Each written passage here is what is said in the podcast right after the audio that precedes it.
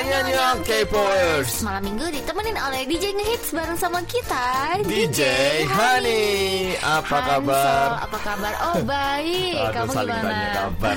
Eh, Baik-baik saja. Kita kan baru ketemu 5 jam yang lalu ya, Bukan 12 jam yang Betul lalu sekali. sebenarnya. Terus ketemu lagi hari ini ya. Makanya ya. Dan kita tuh sebenarnya teman-teman K-popers Kita tiba-tiba hari ini nggak sengaja bajunya nge-matching Kayak Eh, nge-couple Kak Sani gitu. niru aku kayaknya ya. Enggak, kamu Ya, yang Jadi nge-copy saya gitu. fashionnya itu yang memimpin fashion dunia ini Oke sepertinya lah, baiklah. Saya mengalah hari ini Hansel Hansel kamu kan sering banget nih Ah. bikin konten mukbang kan Oh iya sih Terus aku sama penonton K-popers penasaran nih, Hmm. kamu di antara yang kamu makan saat mukbang, ada nggak yang kamu paling suka? Terus ada juga nggak yang kamu yang rada, aduh ini nggak banget deh gitu. Oh, Oke, aku paling suka kan ayam goreng. Jadi yang paling aku suka sebenarnya ayam goreng ini sih brand-brand Korea sebenarnya sangat memuaskan. Oh. Ada salah satu yang kurang memuaskan yaitu ini aku bukannya memperjelekkan merek itu ya, merek Katetet itu ya.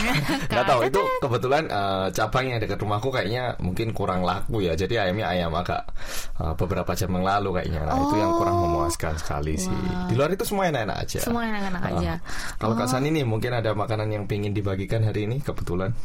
Aku yang makanan, aku kan jarang bikin konten makanan. Kalau misalnya maksudnya mau bilang makanan dikit lah, aduh. Oh makanan dikit. Suka Eh, makan apa gitu? Kalau makanan aku suka masakan Jepang sih. Masakan Jepang. Korea aku suka, tapi karena makan setiap hari, eh, kadang kita suka mencari sesuatu yang kita jarang makan setiap hari gitu nggak sih? Oh gitu. Kalau Iya. ini deh, sekarang kita balik. Kalau konten kan Nuna sering bikin konten juga. Kalau Nuna apa nih konten yang paling teringat?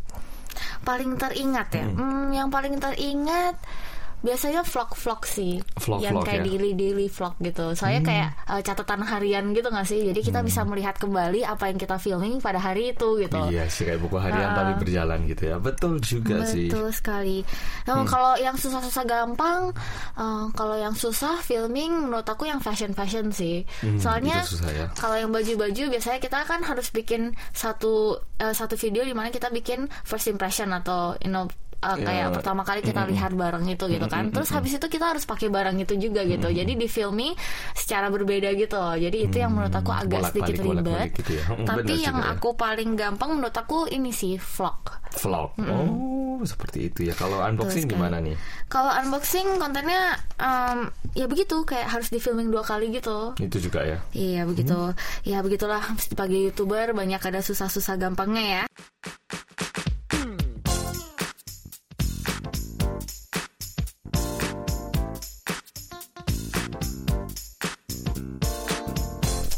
My god Hansol, kamu tahu nggak kalau JYP bakalan ngedebutin girl group baru mereka loh Wah. dalam waktu terdekat. Tuh, JYP lagi. Jadi kebetulan aku memang suka lagu-lagunya JYP. Emang siapa ini? Tolong diceritakan, diperjelas sedetail-detailnya mungkin. Aduh, sampai jelas banget gimana nih. Ada berapa orang? Terus eh, gimana membernya mungkin diceritakan? Hansol ketahuan banget dia udah kayak semangat 45 gitu Betul ya. sekali. Ya, silakan. Jadi bagaimana ini? Hansol, mereka ini ada grup yang membernya lima orang, yaitu uh, dari uh, member yang namanya Yeji, Ryujin, Lia, Chaeryeong, dan Yuna. Dan baru-baru ini mereka juga ngerilis prolog film yang mengenalkan member mereka satu-satu. Keren banget deh, vibe-nya tuh kayak girl crush gitu loh. Berarti lima orang seperti Wonder Girls yang dulu gitu ya. Lima orang gitu ya, lima member gitu. Betul sekali. Hmm. Dan kali ini di sini dijelasin di debut teasernya mereka bahwa arti dari ITZY kan nama grup girl group mereka ini namanya ITZY. Hmm. Nah, banyak orang kayak nanya apa sih itu ITZY. Jadi di sini di teaser mereka ini mereka menjelaskan bahwa eh, artinya tuh dari kata Korea namanya ichi. Oh. Nah, ichi yang artinya memiliki atau uh, Punya untuk gitu. memiliki gitu. Mm-mm. Jadi in- untuk menginterpretasikan nama mereka benar-benar banyak banget kita bisa lihat gitu. Jadi artinya bisa aja uh, memiliki banyak potensi, memiliki girl crush power atau memiliki talent gitu. Oh, jadi pokoknya punya gitu ya. Maksudnya memiliki suatu hal gitu. Ya, Nah, memiliki gitu. Eh Oh. keren gak sih? Ichi, Cie. Kayaknya ini membuka apa ya suatu proyek-proyek masa depan. Jadi nanti kalau ada apa, ada cinta, ada apa, ada Iya apa nggak? gitu kayaknya Iya, ya. iya, iya. Sepertinya seperti itu. Dan aku tuh sempat kayak pertama kali pas JYP Hmm. uh, ngedebutin Twice kan. Aku kayak kenapa nggak Once? Atau first? Kenapa harus twice? Aku selalu mikir kayak gitu. Hmm. I think uh, JYP itu selalu memiliki suatu kreativitas di di balik nama-nama mereka nggak sih? Oh iya sih, ya bisa dibilang kayak 2 PM 2 AM dulu itu aku mikir, kan? kenapa ya 2 uh, 2 PM 2 AM ternyata kalau 2 PM lebih paling panas, kalau 2 AM lebih tenang gitu. Iya sih, selalu ada makna di balik nama-namanya gitu. Iya, kalau misalnya kamu bisa kasih nama Hmm. idol atau nama girl group atau boy group, kamu bakalan kasih nama apa? Hansol? Kan banyak tuh, ada GOT7, BTS, 101, Twice dan lain-lain. Kamu bakalan na- namain kalau mis- kalau misalnya kamu jadi kayak uh, CEO-nya dari perusahaan label gitu. Waduh ini susah nih, jujur susah banget ini. Kalau Nuna gimana nih? Aku bener-bener gak kepikiran ini. Kalau Nuna gimana? Ada nggak? Ada ide nggak? Aku bikin i- on air, J. On air? Kenapa? On air kan maksudnya kayak recording gitu loh. Ah, ah. air. Nggak tahu sih aku tiba-tiba aja kepikiran Oh. itu. Belum ngopi ya teman-teman. Hmm, iya sih. Emang sepertinya pemikiran seperti ini bukan satu hari dua hari kan seharusnya lebih panjang dipikirkan kenapa. Terus ya sih JYP pemikirannya dalam banget sebenarnya. Hmm, ya. Gimana nih namanya Mas? Kalau aku ya mungkin nama yang bisa diberikan Hmm, fantasi Fantasi. menjadi fantasi oleh semua orang jadi um, Fantastis. Eh, boleh boleh mungkin seperti itu kalau aku mikirnya kayak gitu jadi fantasi untuk fans-fansnya gitu fantasi gitu mungkin ya mungkin Kalau aku juga pengen yang eh, nama-nama yang berbau kayak bener-bener Korea kayak Girls' Generation kan sebenarnya nama aslinya nama, Nama Korea, Korea. Sonyeoside kan. Hmm. Jadi kayak eh 꽃보다 꽃 something Oh, yang yang yang flower-flower yang ada nama berbunga. nama Koreanya terus diinggriskan gitu ya oh Jadi itu juga lumayan bagus sih. sih sebenarnya Mm-mm. Semoga ITZY sukses dengan debutnya ke depan ya.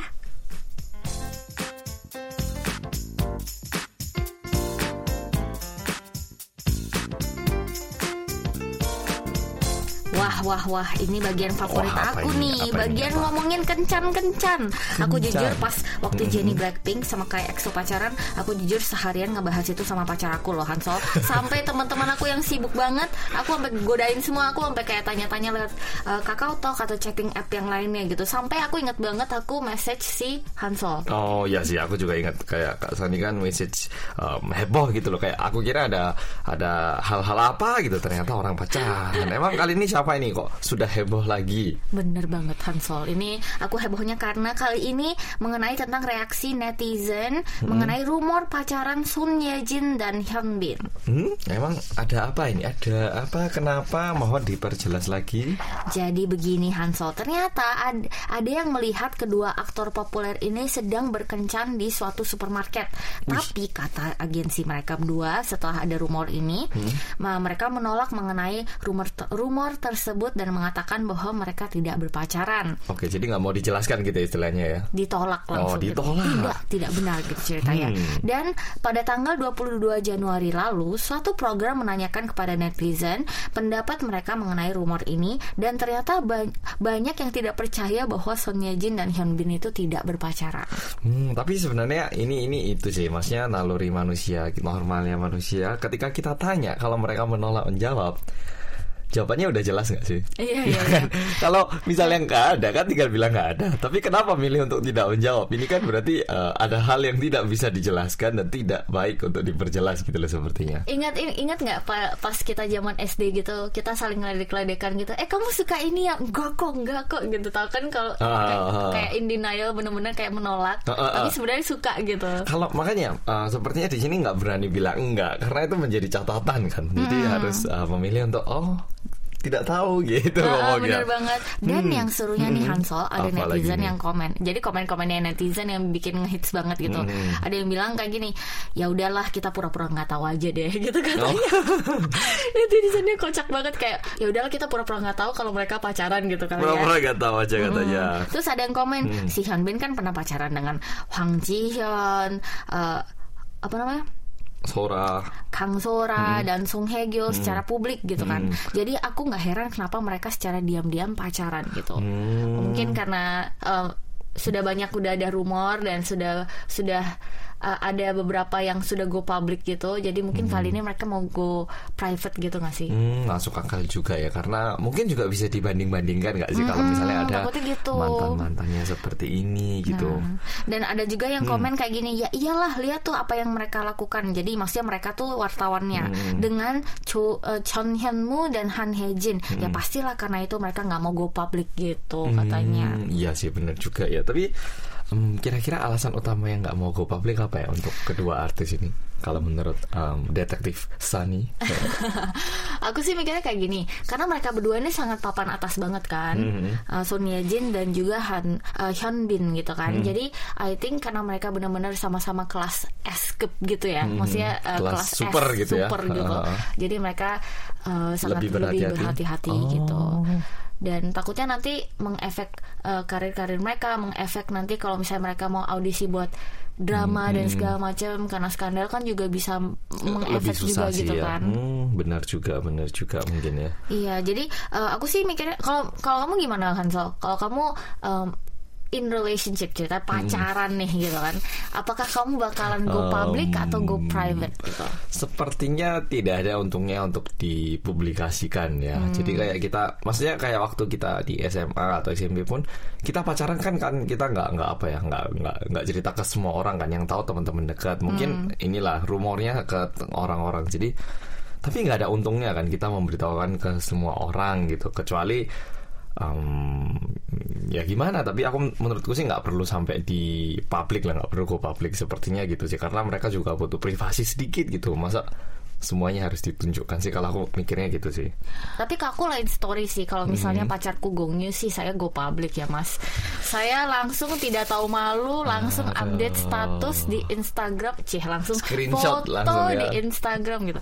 Ya kan teman-teman K-popers kalau misalnya pacar kalian uh, membernya BTS atau Gongyu atau siapa pasti kalian bakalan go public juga nggak sih kalau Oke, saya sih tapi seperti sekarang itu gitu. kita balik deh, kita balik. Gongyu bilang, "Em, sayang, aku sayang banget sama kamu, tapi em, agensiku melarang kita untuk pacaran. Nah, kita harus ah, diam, kita nggak boleh eh, menunjukkan ini kepada publik gitu. Gimana dong kan ya harus ditaati juga kan? Kalau misalnya si masnya ngomong kayak gitu saya taat-taati saja. Tapi kalau dia nggak bilang apa-apa ya maksudnya kan Langsung ya, Iya. langsung, langsung dibuat, langsung gitu. dibuat vlog sekalian kalau bisa pacaran langsung sama boyfriend tag gitu Iya. ya. langsung viral itu pasti ya. Oke, mau rumor ini benar atau tidak? Mari kita menunggu berita selanjutnya ya.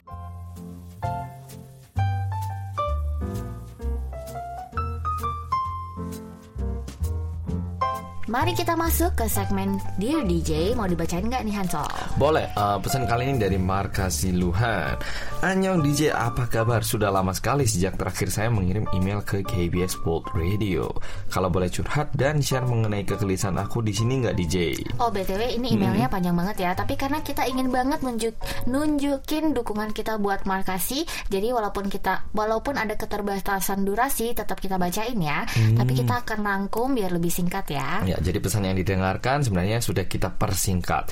Mama aku seorang single mother yang berjuang sendiri membesarkan kami. Mama saya anak bungsu, makanya mama saya yang merawat nenek kami juga.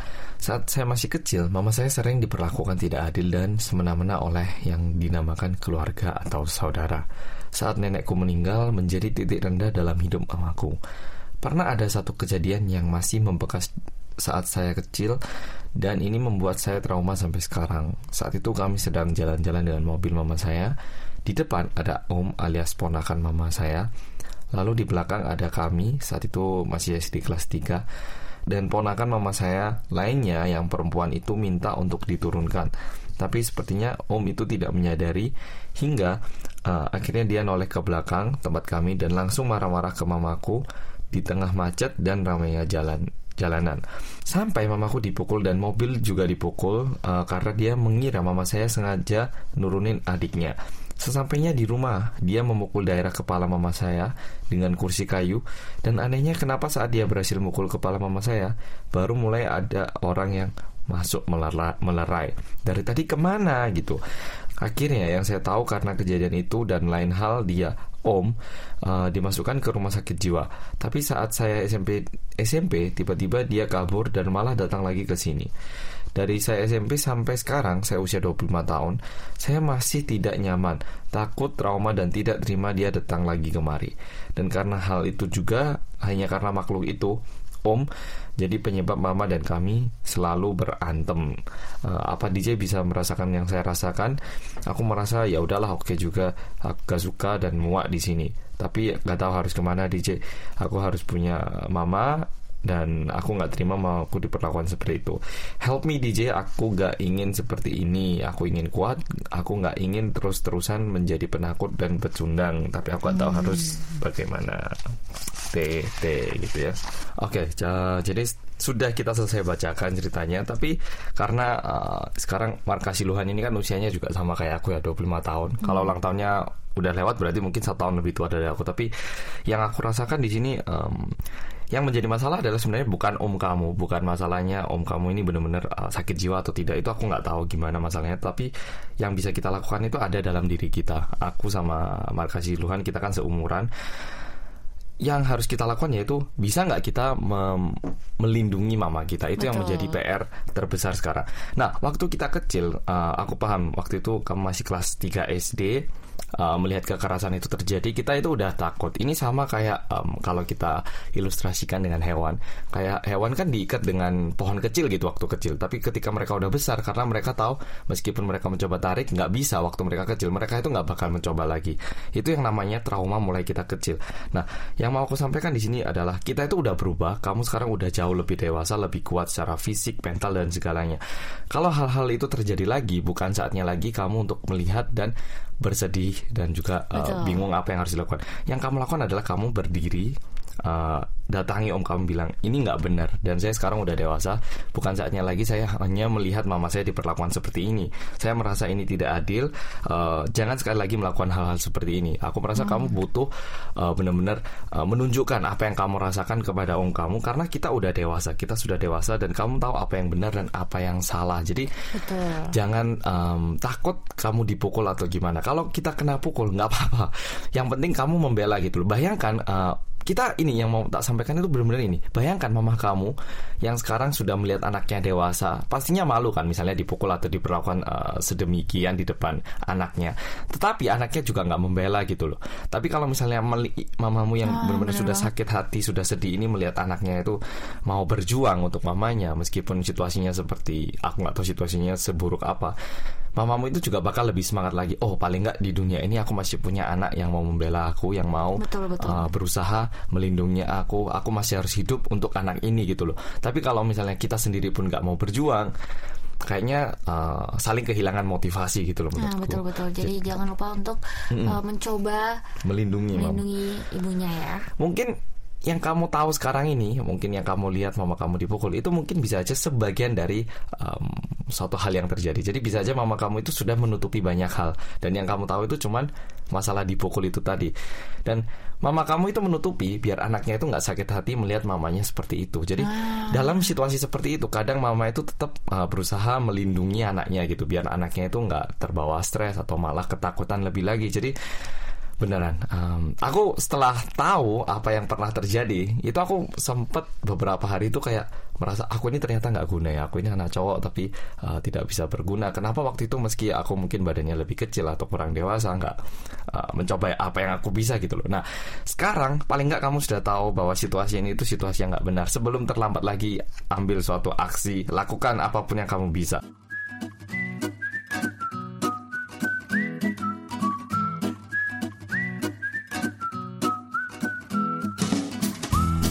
mari kita masuk ke kata kamu kata aku. Yes. Kemarin-kemarin kita hmm. sempat posting di Facebook page KBS World Radio Indonesia mengenai hmm. DJ Hani kita pada uh, mengenai video musik K-pop yang paling mengesankan menurut kalian itu apa dan alasannya. Jangan lupa untuk komen di bawah ya. Nah, mau dibacakan dulu Hansel? Oke, boleh. Jadi buat teman-teman yang ingin berpartisipasi seperti ini, jangan lupa follow Facebook dan Instagram KBS World Radio Indonesia. Oke, langsung kita mulai dari yang pertama yaitu dari uh, VYR atau Fear mungkin ya. Um, MV K-pop yang paling berkesan yaitu God Seven Just Right. Pesan dari lagunya dapat banget di MV-nya. Awalnya ada gadis yang galau karena nggak pede sama wajahnya, mungkin kurang cantik. Tiba-tiba ada sosok kurcaci, semua member God Seven yang jadi kecil, yang menghibur dengan nyanyian dan dance dan ngingetin kamu itu cantik apa adanya, nggak usah diubah dan Aku suka kamu apa adanya. Akhirnya gadis itu nggak sedih lagi deh. Yang sebelumnya kurang pede sama wajahnya, uh, suka banget sama konsepnya yang ceria ceria dan colorful ini. Oh, wow. Oke, selanjutnya adalah dari Novi Eka Setiani Hernadi. Halo DJ, MV K-pop yang paling berkesan itu MV-nya K-Will Please Don't. DJ, hahaha. Sumpah ya kalau nggak nonton sampai akhir itu ceritanya nggak akan ngerti. Jadi harus nonton sampai beres dulu baru ngerti. Berikutnya yang paling suka sama MV 2-nya yaitu BTS yang teorinya saling nyambung antara satu MV ke MV lain sampai bikin kon bi bikin yang nonton pusing sendiri dan akhirnya terjawab sudah teori setelah webtoonnya keluar itu seru banget DJ Hmm, Oke, berikutnya dari Istikho. Hai DJ, sampai sekarang masih Don't Say Goodbye-nya Davici, Davici ya, Davinci uh, bikin galau merinding. Aduh, itu set banget beneran. Terus Gon dari Jin itu juga sedih banget. Padahal udah nonton berkali-kali dua MV itu. Tapi sampai sekarang tetap nangis aja gitu. Ini suka yang sedih-sedih mungkin orangnya. yang galau-galau. sampai nangis terus ini. Aduh. Aduh, selanjutnya adalah dari Yekamin Twin. Hai DJ Hani, menurut aku MV terkeren yang dapat banget deep soul-nya Sunny Hill Child in Time. Alur alur ceritanya MV flashback ke masa sekolah, masa-masa remaja yang suka main, bolos, nggak masuk pelajaran, suka sama cowok, sampai dikasih duit dari nyokap, maybe sering minta duit. Jadi kalau ketemu langsung ngasih duit. Pokoknya happy-happy deh DJ yang beda banget sama masa kini yang penuh dengan push dari orang lain dan sibuk banget. Sedih dan terharu kalau lihat MV-nya. Recommended banget DJ. Hmm, oke. Berikutnya dari Anggun RWN. Hai DJ, menurutku MV K-pop yang paling berkesan adalah Not Today BTS. Karena MV itu membuat aku mau jadi ARMY sehingga saat ini gitu. Gimana ya, pokoknya MV-nya itu manly banget dan bisa bikin siapa aja jatuh hati. Pas pembukaannya aja aku langsung jatuh hati ke tatapan Namjoon dan cara nge-rapnya. Eh, pas Chojun Balsa aku mangap ngelihat Jungkook dong. Terus pas bagian Not Not Today, aku juga mangap ngeliat Taeyong. Intinya MV ini sangat berkesan untukku dari segi visualnya, nge-rapnya, nyanyiannya, musiknya, stylenya, style busananya, setting tempatnya, dance-nya, cerita sampai dancer pendukungnya. Pokoknya bagus banget. Wow, keren banget ya. Selanjutnya dari Melia Intania, video musik K-pop yang paling berkesan menurut aku itu MV 2-nya BTS. DJ hampir semua MV mereka syuting di tempat di tempat yang bagus-bagus dan menampilkan cerita yang sesuai sama arti lagunya. Tapi ada sih beberapa MV yang sulit dipahami juga saking artistiknya mereka. Hahaha. Hmm, ya sih, saking artistiknya. Kadang-kadang terjadi itu. Berikutnya dari Kuni Sangadati. Entah kenapa ya DJ, aku langsung mikir uh, One One Spring Breeze MV terakhir mereka hehehe. Tapi cek playlist MV di YouTube dulu. MV yang paling mengesankan menurutku adalah uh, B2B. B2B Kenchanayo It's Okay MV-nya menggambarkan masalah setiap orang Entah dari keluarga, pertemanan, dan percintaan juga keuangan Sampai cara menghadapi masalah itu Intinya apa pun masalah hidup kita Semua pasti uh, akan baik-baik aja Lagu ini jadi motivasi sepanjang masa pokoknya Kenchanayo, Kenchanayo koya Dan pas banget lirik uh, Dan pas banget ada lirik radio 기대에 즐겨 듣던 그 멜로디 라디오에 흘러나올 그 목소리 yang membuat jadi suka dengerin lagu-lagu K-pop dari KBS Radio. Waduh, nyambungnya ke kita ya. Sweet banget ya Terima sih. kasih banget kita kok bisa nyambungnya ke kita ini. Aduh, saya jadi tersentuh banget tiba-tiba. Iya nih. Oke, selanjutnya adalah dari Hana Egao. Big Bang Let's Not Fall in Love. Well, karena aku suka Oh. Big Bang dan lebih sering nonton Big Bang. MV ini yang paling aku suka manis. Ia meninggalkan kesan manis buat yang nonton. Hmm. Berikutnya dari Victoria Vico EXO Call Me Baby. Eh, soalnya udah pada heboh dari teaser individualnya, beda-beda tempatnya, terus ada secret code-nya dan udah ribet mikirin teorinya. Eh, taunya MV-nya cuma di garasi mobil. Wow. Dikecewakan kayaknya ya kok Iya. cuman bilangnya cuma di garasi mobil. Iya, wah keren banget ya. Hmm. Hansel, kamu kalau kamu ada ini nggak yang uh, MV favorit all time gitu? Oh, MV favorit all the time gitu ya. Kalau Nuna apa ini? Aku sambil sambil mikir lebih dikit lagi. Kalau Nula kan lebih Aduh, aku sering. eh, Changlin. Aku lupa eh, ada lagunya dia yang eh, Timeless. Timeless. Timeless kalau nggak salah kayak gitu lagunya. Oh. Itu ya ampun aku nangis bombay dong nonton itu. kayak nonton-nonton itu yang Bollywood Bollywood sampai nangis bombay. Saya tuh sedih banget tau gak sih? Oh, ternyata eh, ini mungkin apa cewek-cewek ya suka na- lihat MV yang nangis-nangis gitu.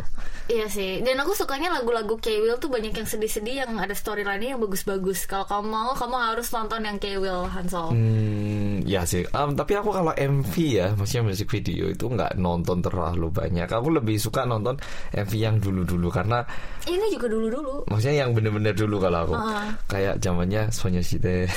Aku lebih dulu lagi. Oh, lebih dulu lagi. Kayak 12 tahun yang lalu Oh gitu. gitu. Oke, em, kalau aku kayaknya untuk nonton MV Big Bang Lollipop itu lumayan menarik Lali, gitu. lali, kayak kayak pertama kalinya aku lihat MV tapi ini MV kok gini tapi kok ya bagus gitu loh. Iya, kayak iya, kayak iya, iya, iya. terhasut dengan eh, suatu artistik yang aneh gitu loh menurutku. Tapi adiktif banget Nah gitu itu loh kan. masalahnya kayak Oh. kayak pertama nonton ini apa sih gitu tapi habis nonton kayak nyanyi nyanyi sendiri terus eh tadi apa sih coba diputar lagi diputar Padahal lagi. pada awalnya nggak gitu suka, tapi Nah. tiba-tiba stuck gitu kan Bener sekali. kita. Aku suka juga sama Blackpink yang tudu tudu. Oh iya sih Blackpink Tudu tudu tudu. Jujur MV-nya Blackpink bagus-bagus Makanya saya nggak mau nonton Karena kalau sekali nonton bikin saya pingin nonton Iya iya iya dan productionnya yang untuk yang tudu-tudu tuh bagus banget karena Semuanya bagus sih Aduh di situ aku melihat semua member memiliki karismanya tersendiri Kecantikannya dan sendiri-sendiri ya. kecantikannya tuh semua terpancar pada musik video. itu. Aku lebih suka girl group Hmm. sih dibanding boy group karena kalau girl group itu aku tuh suka penasaran mereka pakai baju apa, pakai Hmm. apa, pingin aku kepoin terus gitu ya. Teman-teman kepoers yang cewek pasti bisa eh, bisa mengkonekkan sama aku maksud aku kayak gimana gitu. Iya, iya. Gitu Tapi sih. kalau aku menurutku uh, sebenarnya nggak ada MV yang bagus atau jelek hanya saja siapa yang lebih maksudnya kayak lakukan ada ceritanya terus ada juga uh, orang-orangnya yang idolnya gitu. Jadi um, kayaknya storynya cocok nggak sama hidupku terus uh, idolnya itu tipeku nggak kayaknya itu yang menjadi Hmm. paling penting habis gitu seberapa rapinya seberapa bagus editingnya dan lagunya sih. Tapi kayaknya semua MV bagus lah tergantung siapa yang melihat ya nggak sih. Iya iya iya iya. Keren banget ya tipe-tipe MV favoritnya teman-teman para K-popers. Mm-mm, keren-keren banget ini. Sekian untuk kata kamu kata aku minggu ini. tetap berpartisipasi untuk minggu depan ya. Jadi jangan lupa untuk follow um, Instagram dan Facebook KBS World Radio Indonesia. Dan yang untuk beruntung minggu ini adalah VYR Fir. Jadi selamat. Jangan lupa untuk konfirmasi data diri kamu lewat email kita indonesia at kbs.co.kr atau papan umum website kita.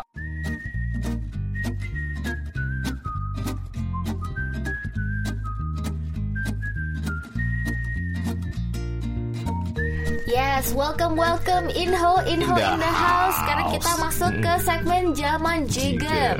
Apa kabar Inho? Halo, halo, kabar baik. Kalian apa kabar? Baik sekali. Cuman belum minum kopi seperti biasa, tapi saya masih up gitu. Iya, jadi kenapa. ini masih ini sih, masih bangunnya bangun tapi belum sebangun biasanya. Gimana Ino? uh, lagi liburan kuliah, terus mungkin udah ke mana aja? Apa aktivitasnya? Eh, gue hibernasi doang. Hibernasi. Mau ada ide nggak eh, buat liburan musim dingin? Eh, ngeski nggak sih? Eh, baru-baru ini kamu habis ngeski iya, kan? iya, aku habis sih. Pertama kalinya nyoba main snowboard, aduh. Snowboard, ya? Ya, mau- Katanya itu beneran beneran nggak sih kalau misalnya udah mau eh, udah hari selanjutnya itu Hmm. badan tuh sakit semua. mungkin karena aku masih rutin olahraga ya, aku nggak sama Oh. sekali. Cuman Oh. teman-temanku memar lah, ada yang nggak bisa bangun, maksudnya kayak serius? kayak pegel-pegel gitu loh, pegel-pegel. Lu gitu. nggak guling-guling gitu di salju gitu? Wow salto-salto Jatuh-jatuh padahal Tapi kayaknya ini sih Mungkin karena masih rutin olahraga Jadi nggak kaget-kaget banget gitu Mm-mm. Oh, boleh juga ya. Eh, eh, sini lihat tangan lu dong. Tangan Nah. Apa nih? Apa nih? Apa nih? Eh, Kenapa memang Kenapa memang Ini kenapa modus sih? ini ya Ada apa ini Kok ada jangan- modus jangan- modus Enggak, enggak, ini Ini apa? ini Ini uh, teman-teman kayaknya- K-popers kalian mesti lihat ini si Hansol dan Inho lagi pegangan tangan terus kayak vibe-nya tuh aneh. Saya sendiri di tengah-tengah bingung mau ngapain. Ini ini kayaknya ini deh. Tangan yang suka cuci piring ya. Saya dia suka cuci piring ternyata.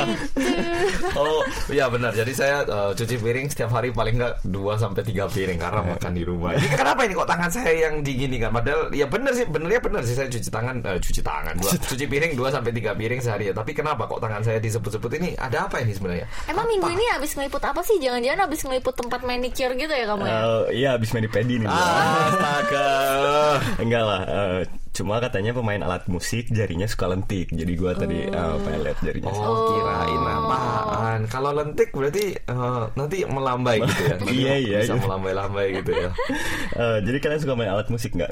Eh, saya tidak bisa main alat musik. Saya bisanya seruling, angklung yang tidak membutuhkan Oh, gamelan bisa tangan. tuh gamelan. Ya waktu zaman SD apa suling recorder itu kali ya? Ah, benar benar benar, benar seperti itu. Eh, kalau gue sih suka main gitar ya, eh, Woi. walaupun belajar sendiri doang. Eh, Oh, terus liputan lo berhubungan sama alat musik gitu ya? Iya, gue nemu cafe namanya Soundpresso Gitar Cafe. Oh, emangnya ini di mana ini letaknya? Saya ingin tahu letaknya. cafe dulu. ini ada di beberapa lokasi, di antaranya di Incheon, di Jamsil, di Kimpo, dan yang gue datengin tuh letaknya di Bucheon. Oh gitu, jauh-jauh juga ya tempatnya. Terus gimana nih suasana kafenya? Eh, begitu masuk tuh langsung kelihatan banyak orang yang main gitar ya. Eh, terus enak juga nongkrong di sana sambil dengerin petikan-petikan orang gitar. Wih, kita bisa ini nggak? Kita juga boleh main gitarnya nggak? Ah, atau ada gitar listriknya juga mungkin? Atau hanya gitar biasa mungkin? Atau atau, atau ada apa nih? Cafe ini nyediain beberapa gitar buat pengunjung yang bisa dimainin secara cuma-cuma. Eh, jenisnya hanya gitar akustik atau klasik aja karena kalau elektrik bakal berisik banget kan. Oh gratis dong. Terus pengunjungnya berarti bisa main gitar ya? Iya, pas gua ke sana ada yang lagi latihan, ada juga yang kayak lagi bikin project gitu. Oh, ini mungkin banyak dari mereka yang mahasiswa jurusan musik gitu ya. Ah, iya kayaknya gitu. Lu main juga nggak? Oh, main juga dong sambil Wah. sambil minum teh. Dan- Dan nggak perlu takut bikin berisik orang karena semuanya pada asik sama gitarnya masing-masing. Tapi kalau semua orang main musik yang beda-beda dalam satu kafe gitu malah ini nggak sih kayak kacau gitu nggak sih kayak bingung gitu terus ada yang main musik rock ada yang mainnya eh, gitar yang soft gitu gimana ini jadinya Eh, enggak sih karena mereka lebih ke uh, finger style ya. Eh, yaitu main petikan aja nggak pakai nyanyi-nyanyi. Eh, pokoknya tempat ini perpaduan cafe sama klub gitar gitu deh. Eh, terus di sana juga ada corner buat perform juga.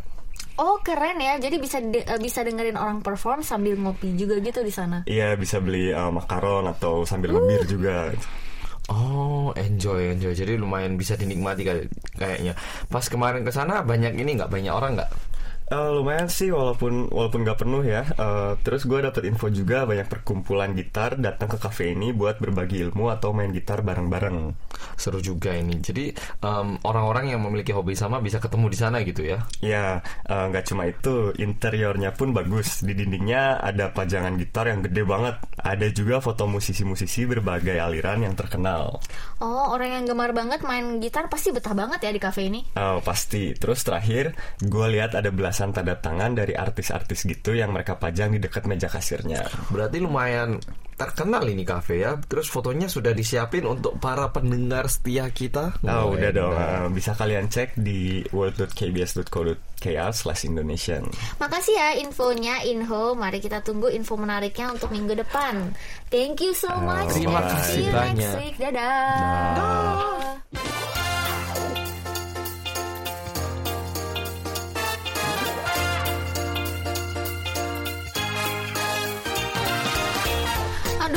kerasa ya Hansol kita udah ngeramein sama 50 menit bersama dengan K-Popers tercinta. Ya 50 menit ini selalu berlalu begitu saja Tapi tetap nggak apa-apa karena kita bakal ketemu lagi minggu depan. Jadi sampai ketemu lagi minggu depan ya para K-popers Dan jangan lupa tetap K-pop